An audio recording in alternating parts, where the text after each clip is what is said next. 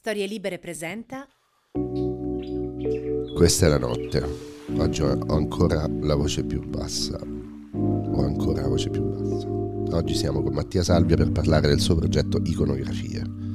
La notte è su storielibere.fm ed è prodotto con Chinati Vergano. Io bevo i vermouth di Chinati Vergano. Gli ingredienti per fare uno scofflo sono 22 ml di granatina, 45 di rye whisky, 30 di vermouth dry, 22 di succo di limone. E ciao Mattia, Ciao. siamo qui in questo mm, 10 di, di sabato mattina e mi hai chiesto se lo potevi dire. Sì, questo è un, un podcast che si registra soprattutto la mattina e ehm, il motivo per cui si chiama la notte non è che eh, io faccio delle cose di notte perché ormai non le faccio più, ma era un po' un'idea di eh, attraversare questo, questo momento di passaggio che, che tu, con cui tu titoli il tuo libro, che è Interregno, iconografie del XXI secolo, per raccontare questo eh, momento di passaggio in cui non si capisce niente. Siccome io ho 46 anni, sono entrato da molti anni nella fase in cui non si capisce più la realtà, ho pensato di impiegare questo mixer e questi microfoni e i, eh, l'aiuto economico del caro Chinati Vergano per ehm, affrontare la notte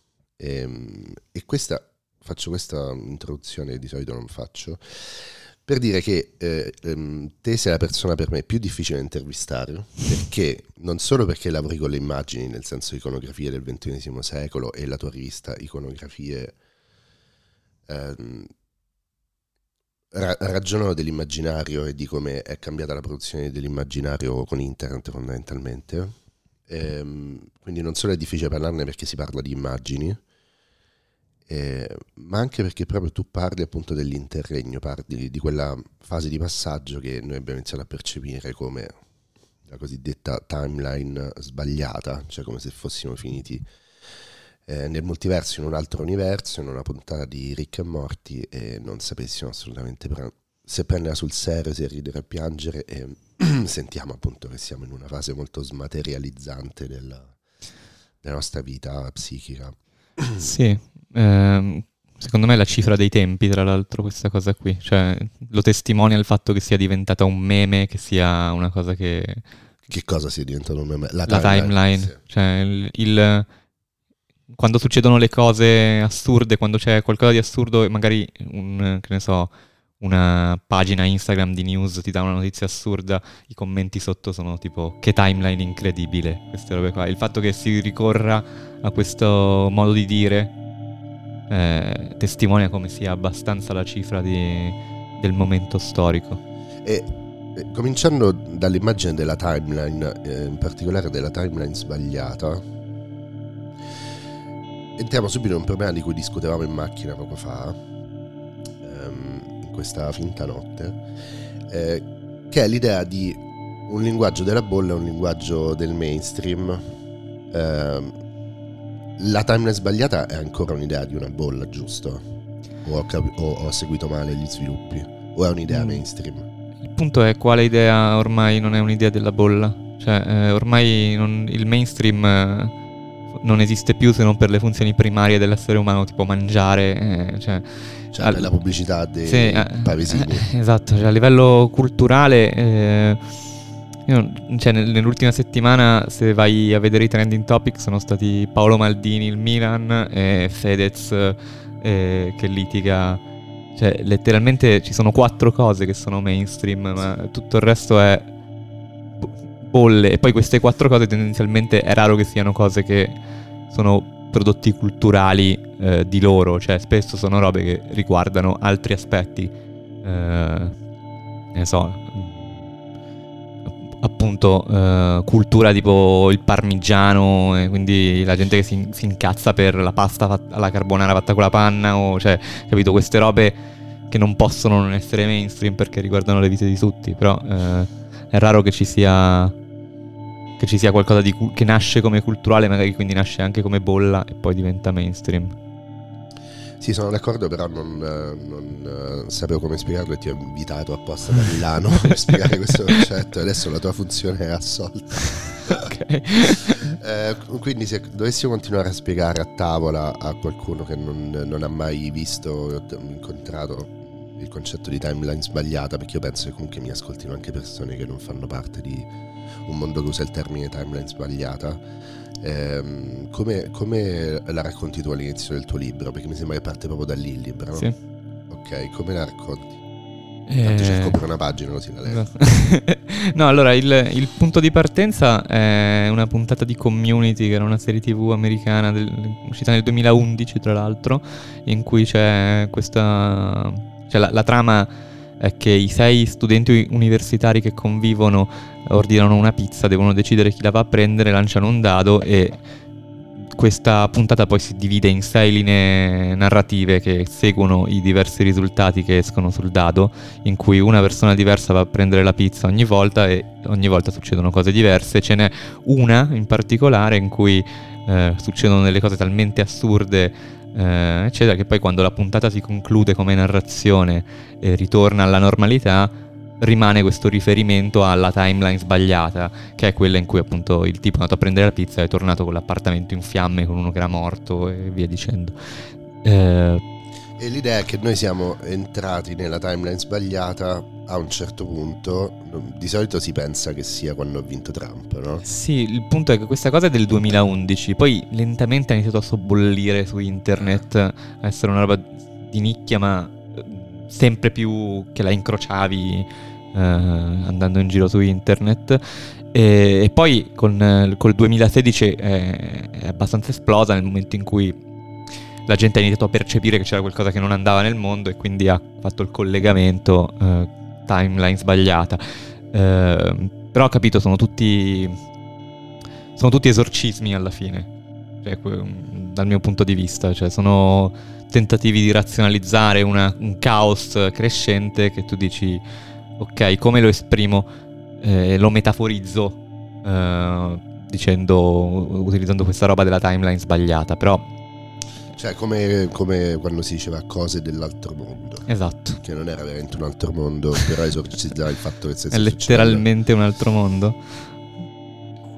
Quindi, eh, tu hai deciso qualche anno fa eh, di aprire questa rivista, Iconografie, e il libro nasce dalla rivista, giusto? O li hai sviluppati insieme come... Il cosa lib- viene prima? Il libro è un ibrido che mette insieme i ragionamenti sulla timeline sbagliata che partivano da un articolo che avevo scritto su Nero mm, una vita fa, cioè tipo a, a gennaio 2019. E, e poi... me... veramente una vita fa. Sì, e, e, e quella era tipo il nocciolo l'unica idea mm, originale che posso aver avuto nella mia vita, probabilmente, questa di interpretare il, questo modo di dire del, su timeline eh, sbagliata, timeline incredibile, come una riscrittura contemporanea dell'adagio gramsciano sulla crisi e sull'interregno. E, e poi però questa cosa qui, eh, se, se non ci fosse stata iconografia, sarebbe venuto fuori un libro illeggibile eh, che forse non sarebbe mai manco uscito se non ci fosse stata la rivista. Se non ci fosse stato il progetto di iconografia in generale che mi ha dato un po' la, la, il modo di esprimere queste cose qui in modo accessibile, ecco. Cioè partire dalle manifestazioni concrete di questo interregno, di questa crisi, quindi dal il modo in cui noi visualizziamo questa crisi, quindi tutte le... Eh, eh, beh, facciamo degli esempi così basici di partenza immagini che possono essere il tizio vestito da sciamano a Capitol Hill o il video virale della tizia che balla di fronte al colpo di stato in Myanmar, tutte queste cose che sono pezzi di contenuto online che diventano super virali senza che ce ne sia motivo in realtà eh, e che lo diventano proprio perché ci servono come eh, contenuti che ci fanno visualizzare qualcosa che noi percepiamo e che non riusciamo a esprimere, no? E, e quindi parte, partendo da quelli, il libro è fondamentalmente, ha, ha mescolato le due cose per, per far capire come tutti questi contenuti qua si intrecciano con la, la, tesi della timeline sbagliata. Cioè il rapporto che c'è tra una, una serie di immagini virali che ti aiutano a spiegarti quello che sta succedendo, esorcizzarlo e l'idea che per il mondo occidentale è finita quella, quella fase eh, in cui da noi non succede niente, dagli altri sì. No, sull'Imes fanno, hanno sempre questa mitica cartina di Chaoslandia dove ti fanno vedere la, la, la faglia, no? sotto questa faglia, di solito sempre verso sud, diciamo così, eh, verso fuori no? eh, c'è il caos, questa linea si avvicina sempre di più con la guerra in Ucraina, si è mm-hmm. avvicinata un po' più ufficialmente a noi. No? E, ehm, quindi come mai serve, cioè come mai si sono imposte le immagini e le immagini ritrattate, rimasticate, insomma sarebbe bello fare tutto il podcast senza usare la parola meme, no? Perché, cioè è, interessante che tu usando iconografie sposti da tutta un'altra parte, lo, un concetto molto simile, no? Allora, come mai sono le immagini, sono state le immagini a, a darci quello strumento per provare a esorcizzare il fatto che, che, abbiamo la sensazione di essere finiti all'inferno fondamentalmente per l'idea della timeline sbagliata è una specie di inferno comico dove mm-hmm. tutto quello che succede ti, ti, manda in burnout e ti fa ridere contemporaneamente no? come mai sono state proprio le immagini Beh, eh, c'è in parte chiaramente una questione di, di, tempi, una questione di una cultura che si sta eh, spingendo sempre di più verso il visivo. Eh, in parte il fatto che eh, questa cosa noi abbiamo iniziato a percepirla in uh, un momento preciso, no? alla fine intorno al 2016, tra il 2016 e il 2020 diciamo, ed eravamo tutti su Instagram. Eh, quindi naturalmente, cioè Iconografie è nato su Facebook, quando stava su Facebook come progetto aveva tipo 300 like, è sbarcato su Instagram e ne ha fatti 20.000 nel giro di un anno.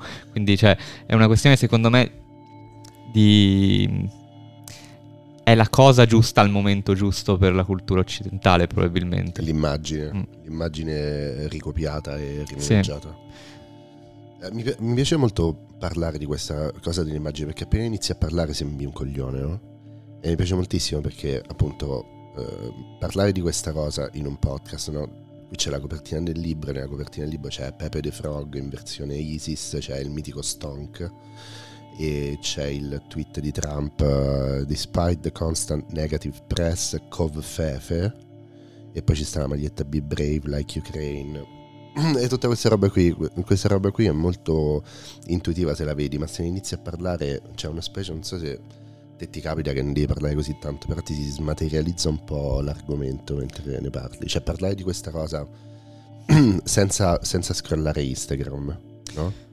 Che, sì. che, effetto fa? Praticamente è come se dicessi no, forse queste immagini non esistono. E invece però esistono, appena le vedi ti sembra tipo l'unico linguaggio possibile di questo. Però ho capito, è anche un, un, guardare il dito, secondo me, focalizzarsi su questa questione qui, perché uh, cioè sono, non so come dire, la loro forza uh, di, di, tutte queste icone, cioè io eh, alla fine le, le considero tali, cioè le considero icone di questo momento storico è che eh, loro contengono in qualche modo dentro di sé eh, accumulato in un unico punto un, un, oceano di significati e il motivo per cui diventano icone è proprio perché noi a livello così a colpo d'occhio riusciamo a intuire questi significati vedendole eh, però c'è appunto la, la cosa che conta non è l'icona in sé ma è la miniera di significati che ci stanno dietro eh, l'icona in sé, tra l'altro, più la maneggi, più ti, ti accorgi appunto che è un.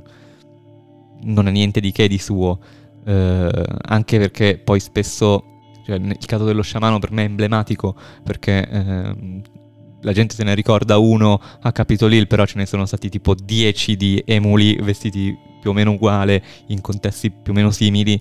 E, e quindi tu, capito, vedi, vedi, l'icona, l'icona di per sé non è nulla, quello che ci sta dietro è il fatto che c'è tutto un oceano di significato che porta a replicare quest'icona in forme diverse. Eh, cioè, secondo me, appunto, si tratta di, archetipi culturali, tra virgolette, che prendono la forma di singoli immagini che noi consumiamo quasi come fossero dei meme.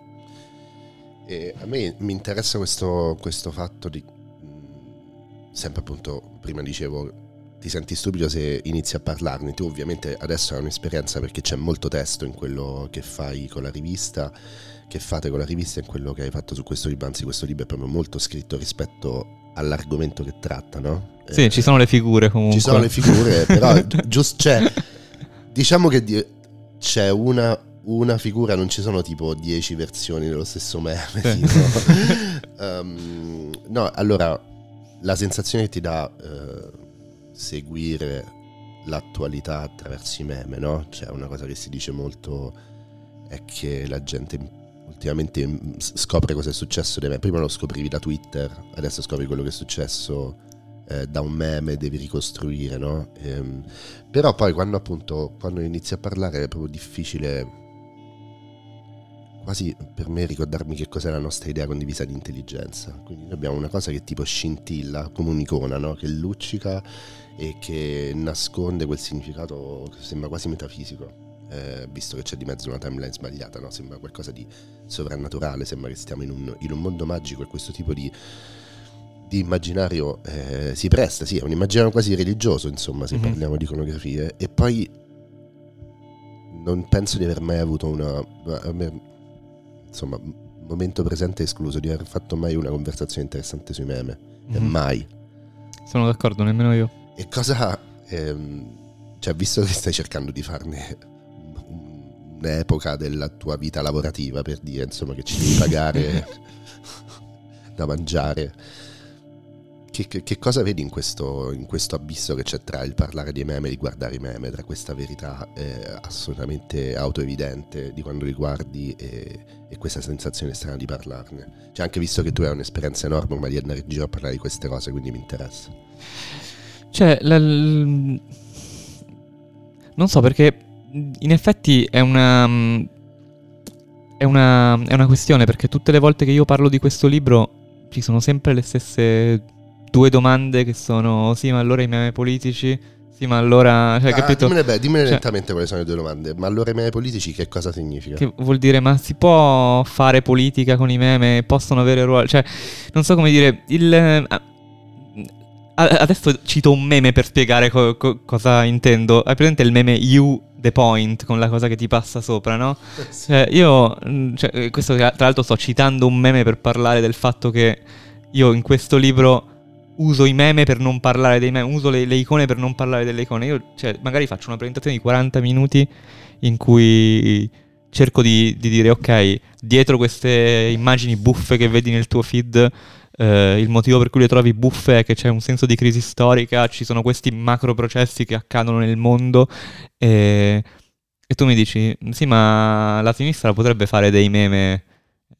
Io dico, boh, cioè forse forse capito, non, non, vale neanche la pena di andare a decostruirle queste cose qui, perché forse siamo arrivati al punto in cui eh, cioè, se decostruire vuol dire fare una domanda così stupida, sì, Certo, perché tu vuoi rimpicciolire, vuoi riportare dell'atmosfera respirabile su un argomento che in realtà ti, ti annienta, no? Cioè, a volte hai la sensazione che non ci siamo più noi, ci sono solo queste immagini che, che portano avanti un nostro modo di sentire, no? Però allo stesso tempo, come dicevamo prima, siccome esistono solo bolle sempre più piccole a livello culturale, eh, provare a fare discorsi di questo tipo deve per forza passare come medium da eh, questo tipo di contenuti che sono contenuti che sono in grado di allargare un minimo la bolla in cui fai questi discorsi.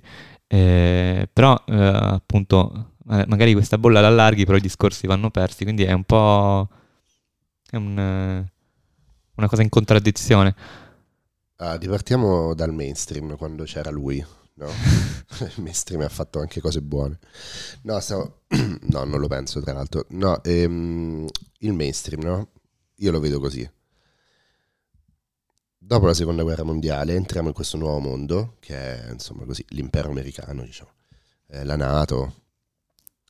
E um, il ceto medio, che già esisteva, insomma, che la società di massa, il ceto medio diventa il centrocampo di questa grande operazione per in, inventarsi, realizzare questo stile di vita, insomma, che poi è l'American Way of Life, no? vita privata, mano invisibile del mercato che continua eh, in teoria a fare i suoi effetti, tutti competono e, e il mondo cresce e, si inquina ovviamente, ma comunque insomma il progetto era daremo a tutti la macchinina, la casetta, magari addirittura alcuni la casetta al mare e andiamo avanti.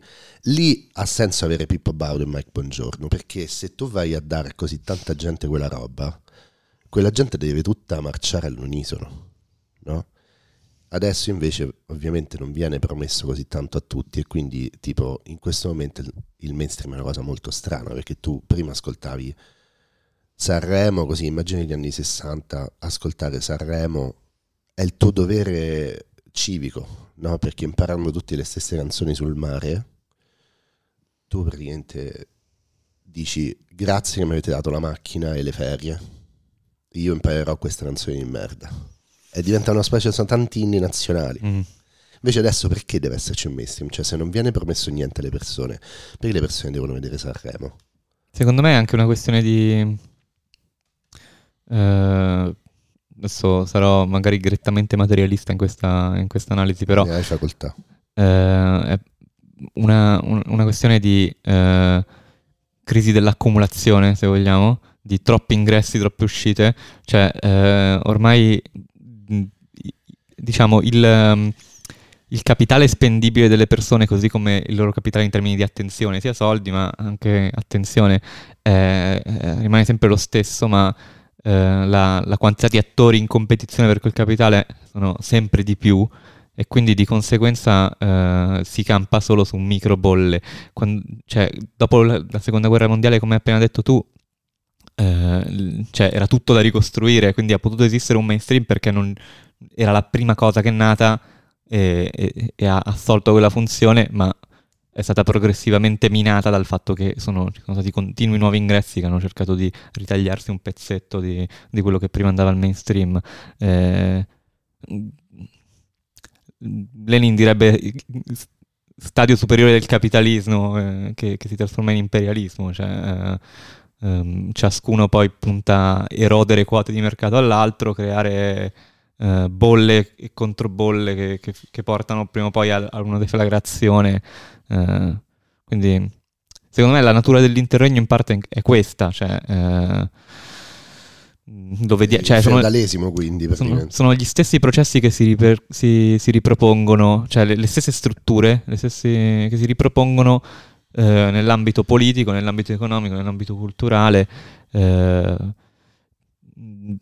ma non solo, secondo me, anche, c'è, c'è anche un'altra questione perché noi Stiamo parlando di, di, un interregno come fine di un ciclo, no? Cioè il ciclo americano che, che hai citato tu, no? Che è entrato in crisi più o meno negli anni 70, si è rilanciato con la stagione neoliberale, eh, però nel 2008 è andato contro un muro e da allora è praticamente in fin di vita attaccato ad una macchina.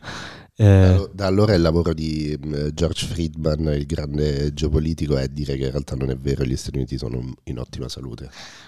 Gli Stati Uniti sì, perché vabbè, ci sarebbe da parlare del fatto che gli Stati Uniti sono detentori del dollaro, quindi succhiano il plus valore del resto del mondo, però ehm, la questione del, è che non c'è solo questo ciclo che, che è giunto quasi al capolinea, ma c'è un ciclo molto più lungo su cui questo ciclo si innesta, che è il ciclo della modernità capitalistica in generale, cioè del, che parte dalla rivoluzione industriale, dall'ascesa occidentale, che ora è, anche quello è un ciclo che si sta chiudendo. Se tu vai a vedere le statistiche sulle quote di PIL globale detenuta dall'Occidente versus il resto del mondo, vedi che è un grafico che intorno all'Ottocento inizia a divergere e, intorno agli anni 80 inizia a convergere e ora si è quasi chiuso. Quindi cioè, la nostra crisi è simili a crisi preesistenti, infatti noi parliamo di timeline come Gramsci parlava di interregno cent'anni fa, però è anche diversa perché è di una natura, cioè sono due crisi in una. In che senso? Perché appunto c'è la, c'è la crisi del, del, ciclo che stiamo vivendo noi, ma c'è anche la crisi del ciclo generale su cui si okay. interseca il ciclo che stiamo vivendo Come noi. Come abbiamo finito sia il secolo che il millennio. È una bicicletta in pratica. Ok. Ah, volevo leggere i titoli dell'ultimo uh, numero di, um, di, iconografie, ma Super Bunker è il nome della rivista. Super Bunker è il, il numero. Il ah, del, del numero, numero, infatti, scusa, non, non, mi risultava. Vabbè, super, perché aveva questo doppio titolo, Super Bunker sulla guerra. Nel ventunesimo secolo. Nel ventunesimo secolo. E volevo leggere i titoli dei capitoli perché trovo appunto perché sono abbastanza iconici così per, per far capire un po' che, che, progetto è insomma questa puntata si parla di guerra e c'è, un, c'è un'introduzione di Eddie Marcucci e poi sono tutti questi capitoli con qui ci sono molte più immagini che nel libro diciamo quindi sì. proprio un lavoro sulle immagini anni zero estetica mediatica il vocabolario delle guerre negli anni zero la tabloidizzazione false notizie di guerra, la provetta di Antrace, i mazzi di carte bellici, Iraq, le foto dei soldati, le foto di Abu Ghraib, l'abbattimento della statua di Saddam Hussein a Baghdad, la propaganda su Wikipedia, anni zero, um, l'estetica dei bombardamenti dall'alto, l'estetica embedded delle guerre negli anni zero, quanti ricordi, estetiche, città, estetiche, deserto, estetiche, mezzi militari distrutti, estetiche, soldati in azione, estetiche prima e dopo, sembra anche un po' una poesia, diciamo. Ehm, senza estetica, le guerre dimenticate degli anni zero. Anni 10, estetica social mediatica, guerra civile online, Reddit Syrian Civil War e Reddit Syrian Circle Jerk War. I video hollywoodiani dello Stato islamico, la guerra in POV, Wino e Creeper, l'estetica OSINT, i selfie dei soldati, anni 10, estetiche, foto di gruppo, false notizie di guerra, fake news e crisis sector, i ribelli siriani inesistenti, morte e social, i marine che pisciano sui talebani uccisi in Afghanistan, il culto dei martiri, l'ossessione giapponese per la guerra nel Donbass, stupendo, questi sono gli, i cosi, i personaggi di manga. Un capolavoro. Non solo, erano anche giapponesi che facevano i, i cosplay da guerra. Facevano le, ah, pure cosplay. Loro comba- facevano le battaglie di Airsoft vestiti da ucraini e da, e da, e da ribelli del Donbass. Anni 20, estetica ipermediatica. Eh, dopo ci torniamo. False notizie di guerra, anni 20. I video finti dell'invasione dell'Ucraina, la guerra immaginata, i mazzi carte bellici Ucraina. L'estetica satellitare, i selfie dei soldati, estetiche, Natale. St. Javelin e il merchandise bellico. SignMyRocket.com e la guerra gamificata. Estetiche, tecnologia, imposa, quotidianità. Le battaglie in streaming e la guerra Netflix. Cultura di internet e guerra, i parchi giochi bellici. L'ossessione giapponese per la guerra in Ucraina di nuovo. Eccetera, eccetera. Allora, qui io direi la guerra Netflix le due domande sono la guerra Netflix e, e prima anni 20 estetica ipermediatica. Che vuol dire? Eh, che cioè questo, questo, numero in particolare si occupa di come si è evoluta la, la rappresentazione delle guerre nell'ultimo, diciamo, nei, nei, nei, primi decenni del XXI secolo e parte dagli anni zero in cui la rappresentazione era mediata appunto dai grandi media, cioè era il, tutto quello che, che, ci arrivava, ci arrivava dai corrispondenti che stavano uh, lì per la RAI e che filmavano, montavano, mandavano al telegiornale le immagini. Negli anni 10 questa cosa inizia a cambiare, il monopolio de, della rappresentazione inizia a sgretolarsi perché iniziano a esserci più fonti dal, dal campo, cioè gli stessi, gli stessi che partecipano ai combattimenti, iniziano a produrre materiale video, a produrre foto. E questa cosa però esplode contem- completamente nel, adesso, cioè, adesso la guerra non è più... Ehm, non è più una cosa che noi vediamo perché ce la raccontano i media, ma non è neanche più una cosa che vediamo perché ce la raccontano i soldati e la vediamo su Twitter, è una cosa che noi vediamo ovunque, in tutti i feed. Eh, ci sono comunità di persone che si occupano di produrre contenuti, rilanciare contenuti. Eh, è come se fosse mediaticamente onnipresente, parte di, di, qualsiasi attività online che fai. Tu oggi non puoi aprire un social network senza incontrare un contenuto che viene dalla guerra in Ucraina, quindi in questo senso è ipermediatica, cioè è onnipresente, pervasiva. Eh, già, già la frase che ho usato, non puoi aprire i social senza incontrare un contenuto sulla guerra in Ucraina è una frase veramente sinistra, cioè l'idea, no? E poi non- Ecco, sarebbe come dire, guarda, non puoi entrare in un centro commerciale senza vedere la divisa di un soldato morto. Dici, ma scusa, in che senso? Ma poi non sono neanche contenuti sulla guerra in Ucraina, magari contenuti informativi su, perché magari, capito, nel 2003 non potevi aprire un giornale senza trovare un articolo sull'Iraq, ci sta, cioè. Eh, però questi non stiamo parlando di, di contenuti informativi, stiamo parlando di contenuti che sono rappresentazioni dirette del conflitto. E, cioè tu apri il social e scorri e dopo un tot di posti trovi un video o una foto di, di quello che sta succedendo in, in una guerra, cioè di gente che spara, carri armati, ehm, droni, capito? Cioè, in- in- è ancora peggio nel senso, non è... E, mm, e tu che hai dedicato gli ultimi anni, insomma, vabbè, tu sei stato in, eh, in un paio di redazioni, prima a Vice, poi più brevemente a Rolling Stone, e poi hai iniziato a dedicarti a questo, a questo progetto, adesso sono, sono tre anni, no? Sì. Che te ne occupi. Com'è passare tre anni su questa cosa? Cioè, a furia di guardare, leggere la tua rivista è molto interessante perché ovviamente, insomma, anche se io l'ho letta in PDF, eh, non l'ho potuta ancora sfogliare perché non c'avevo di carta. E, mh, comunque è molto strano vedere stampate delle cose che, che noi vediamo sempre retroilluminate. Cioè fa un- comunque... Non so, è, è bello vedere impaginati meme vari ehm, su un foglio fatto per essere stampato, diciamo così. Eh, perché ho detto questa cosa? Ehm, ecco, avendoci dedicato tre anni intensi, perché poi è un progetto che devi, che dovete mettere in piedi, tenere in piedi, rendere sostenibile, eccetera, no? Com'è guardare continuamente queste immagini, quindi in qualche modo non semplicemente come le attraversiamo nella vita normale, ma cercando di, Beh, la, la- di capirci qualcosa? la principale, il principale cambiamento è che inizi a, a- a distinguere dei pattern. Cioè, quelle che magari sono cose che colpiscono la- una persona qualsiasi perché le vede e dice questa roba è assurda, non l'ho mai vista prima.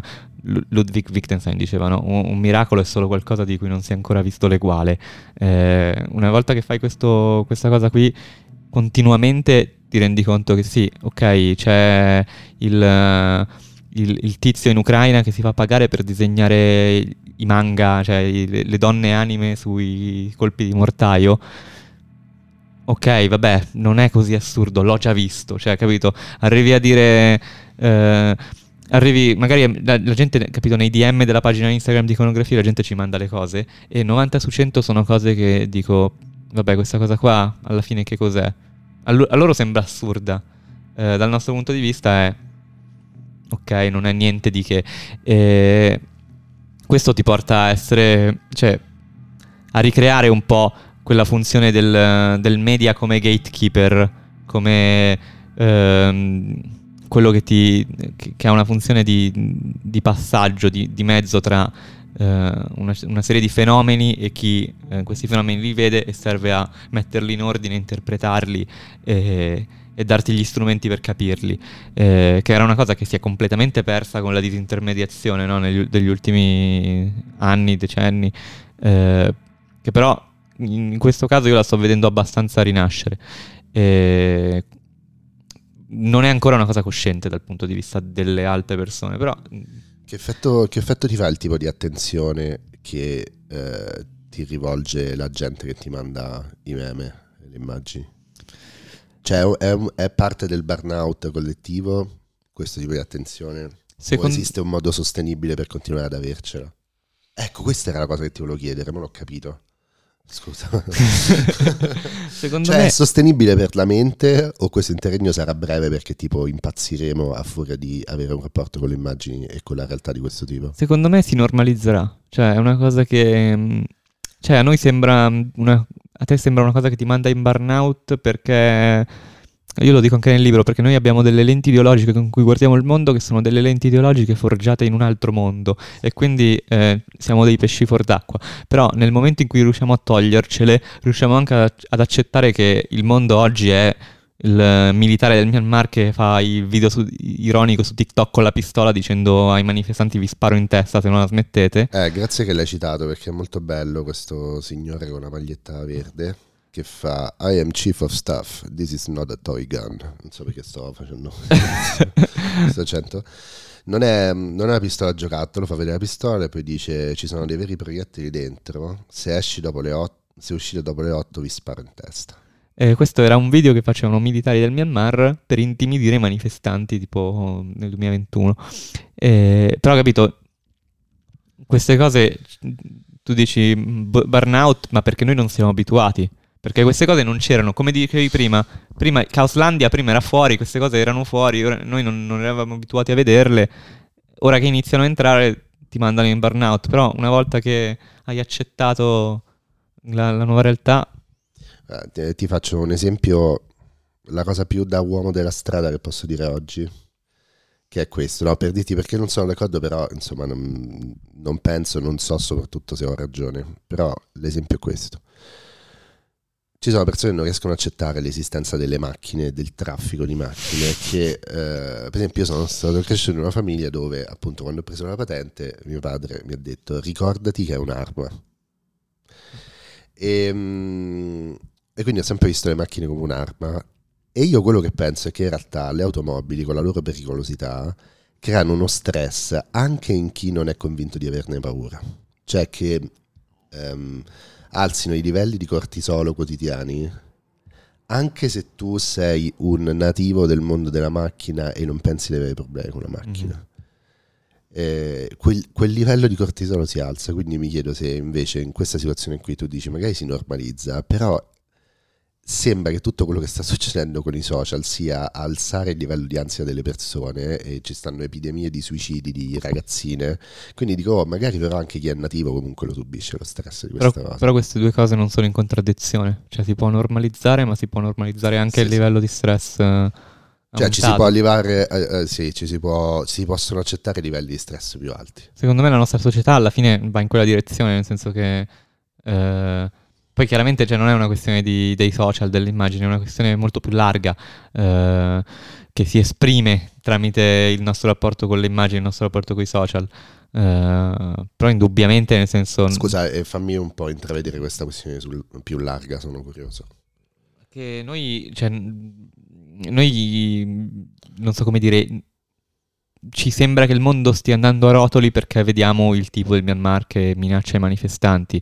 Il, però il punto non è quello, il punto è che eh, esistono una serie di, di, fenomeni globali legati alla crisi che stiamo vivendo che portano eh, delle cose pre- che precedentemente erano nascoste di fronte ai nostri occhi. Eh, si sta sgretolando diciamo, la sicurezza materiale eh, che sta sotto le nostre vite, cioè il, il fatto che noi... Cioè, Es- esempio classico è fino a prima della crisi del 2008 tu riesci a identificare gli anni 2000 per un evento importante ogni anno? 2001 11 settembre ma poi? Oggi invece se pensi agli ultimi tre anni vedi ogni anno c'è tipo sei eventi che ti ricordi. Eh, cioè secondo me la questione è questa cioè eh, che noi vivevamo in una sorta di eh, animazione sospesa in, in, cui potevamo ripiegarci su noi stessi, sul nostro privato, eh, anche appunto foraggiati dal fatto che avevamo un potere d'acquisto maggiorato da, da, dagli effetti positivi della globalizzazione. E quindi mh, ora che questa nostra bambagia non c'è più, è, è quella la, la, ragione del nostro stress. Sì, sì, ci stiamo facendo dei calli che prima non avevamo. Sì. sì, sì.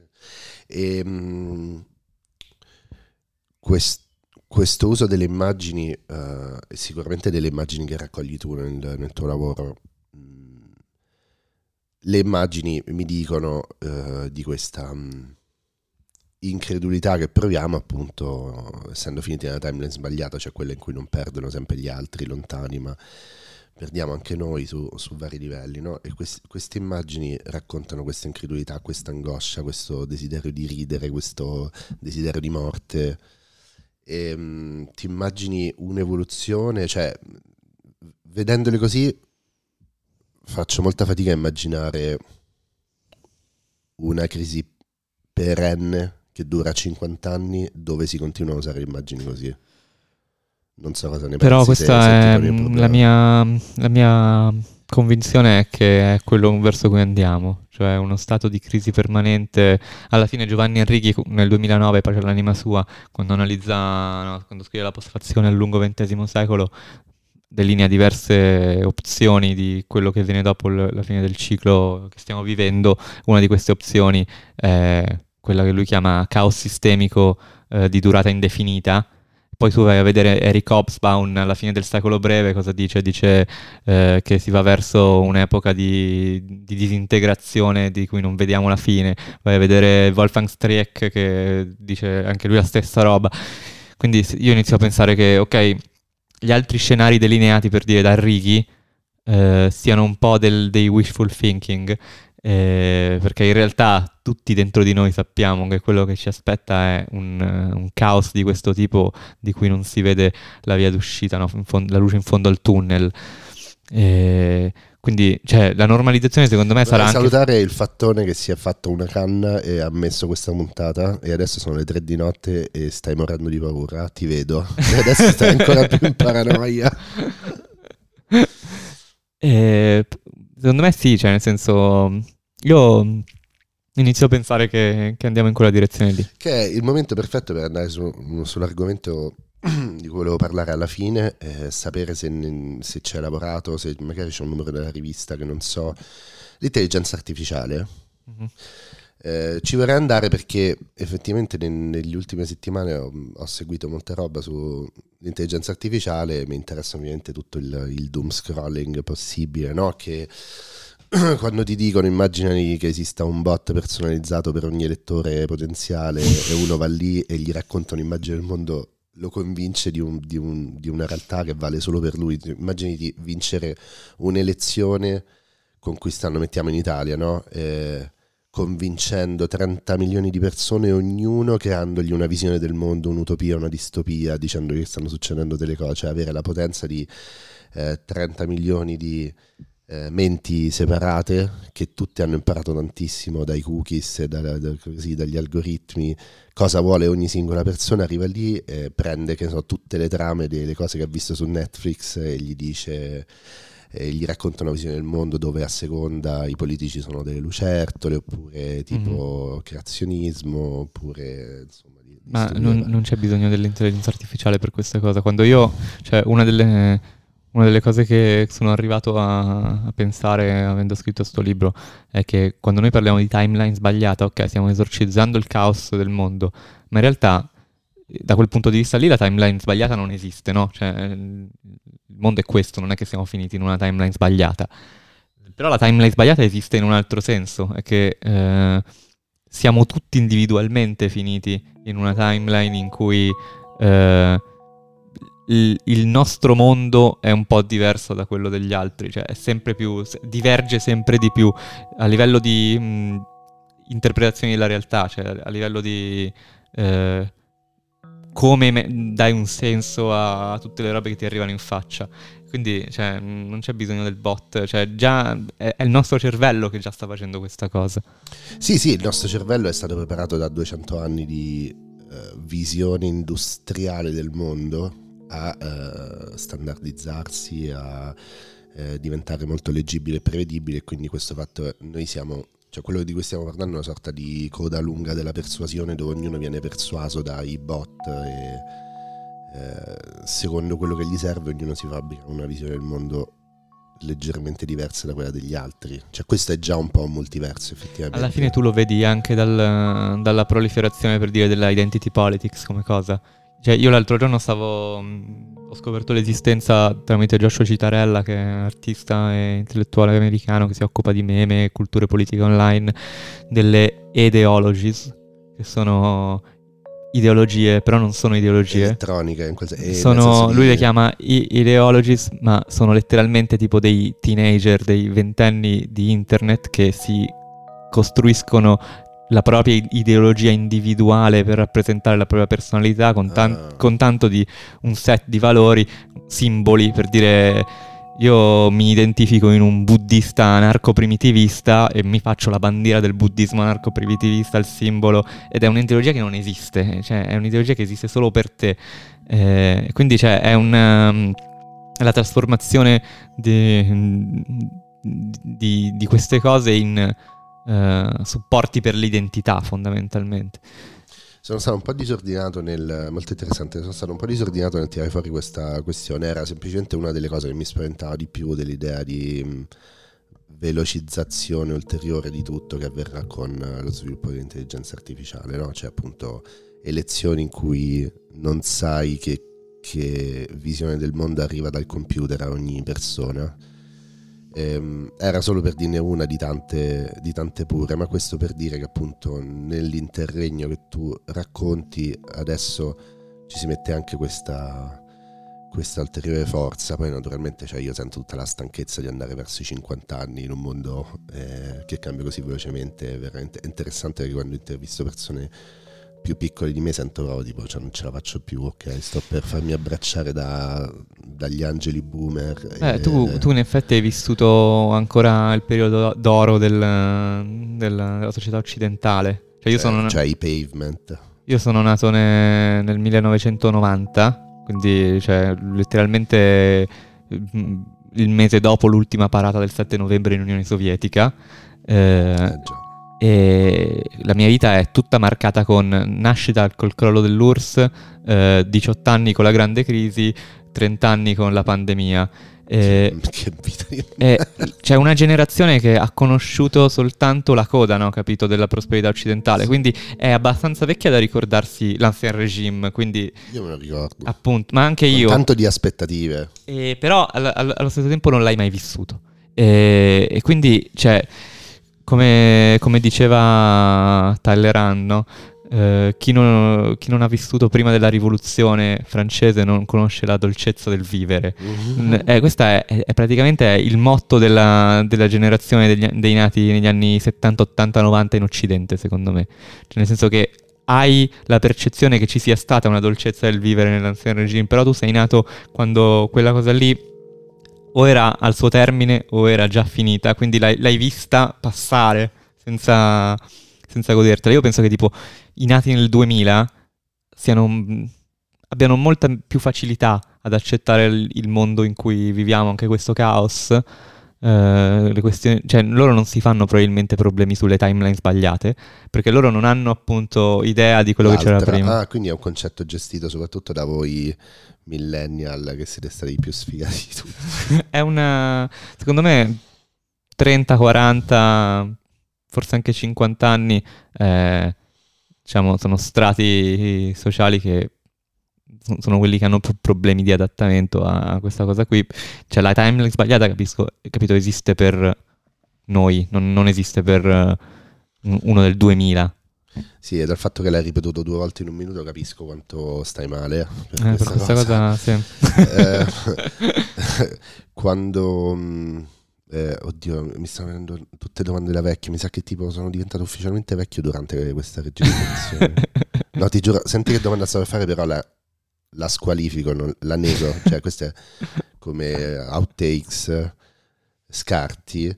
Eh, la domanda era la produzione di immagini, come sarà condizionata l'intelligenza artificiale, quando l'intelligenza artificiale produrrà il suo primo meme, meme, tra l'altro mi sembra di aver letto che è già successo. Sì, però non si capiscono. Ma per, però non si capiscono. Però nel, del resto li, li, li dovre- ma poi li dovrebbe capire un'intelligenza artificiale, non un essere umano, no? Esatto. Magari, magari non siamo in target semplicemente. Esattamente. Dicevo, guarda, o è per un tredicenne o per un'intelligenza artificiale, in ogni caso non ho capito questo. Quindi stavo per fare questa, um, questa schifosissima domanda perché a un certo punto uno proprio impazzisce, diventa vecchio rosicone. E io penso di esserlo diventato stamattina. ne sono responsabile, tra l'altro. E I nuovi numeri della rivista su cosa sono? Tanto per capire dove stai e state con la tua redazione orientando il, le vostre ricerche.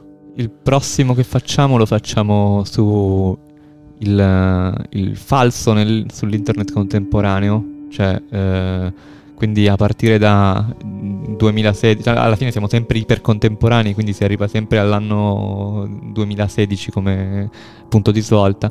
E quindi a partire da, da, quando bot, troll, queste robe qua sono entrate nel mainstream e hanno iniziato ad avere un utilizzo politico per arrivare a eh, l'intelligenza artificiale generative di immagini e il loro utilizzo politico, per dire una roba che... Ah, mi... quindi esattamente le cose che ti stavo chiedendo. Una roba che mi fa impazzire è um, i, um, i video generati dalle AI con, ehm, con i finti anchorman che vengono utilizzati per fare delle, delle finte reti tv che mm, danno notizie false, però hanno, hanno, tipo il finto anchorman nel finto studio e quindi ha quell'aura di presentabilità. Che è una cosa che si è vista anche su, sui video, sui reel di Instagram adesso dei finti podcast con sì, lo sfondo col, con lo sfondo, sì, sì. Cioè che... Oppure... oppure... È più autorevole se dice una cosa in quadrato di tre quarti è un, po', con, un finto con, podcast con, con Joe Rogan dall'altra parte, montato. Eh, e, quindi sì. Eh, questa roba qui. Eh, questa roba qui. E non concludo mai facendo pubblicità, però effettivamente è un bel progetto e mm, insomma per abbonarsi a iconografie si va su iconografie.it e mm, non ho mai fatto pubblicità così alla fine, quindi mi Beh, eh, sono... ti ringrazio. Sì, così, mm, che gli altri non si aspettino lo stesso trattamento.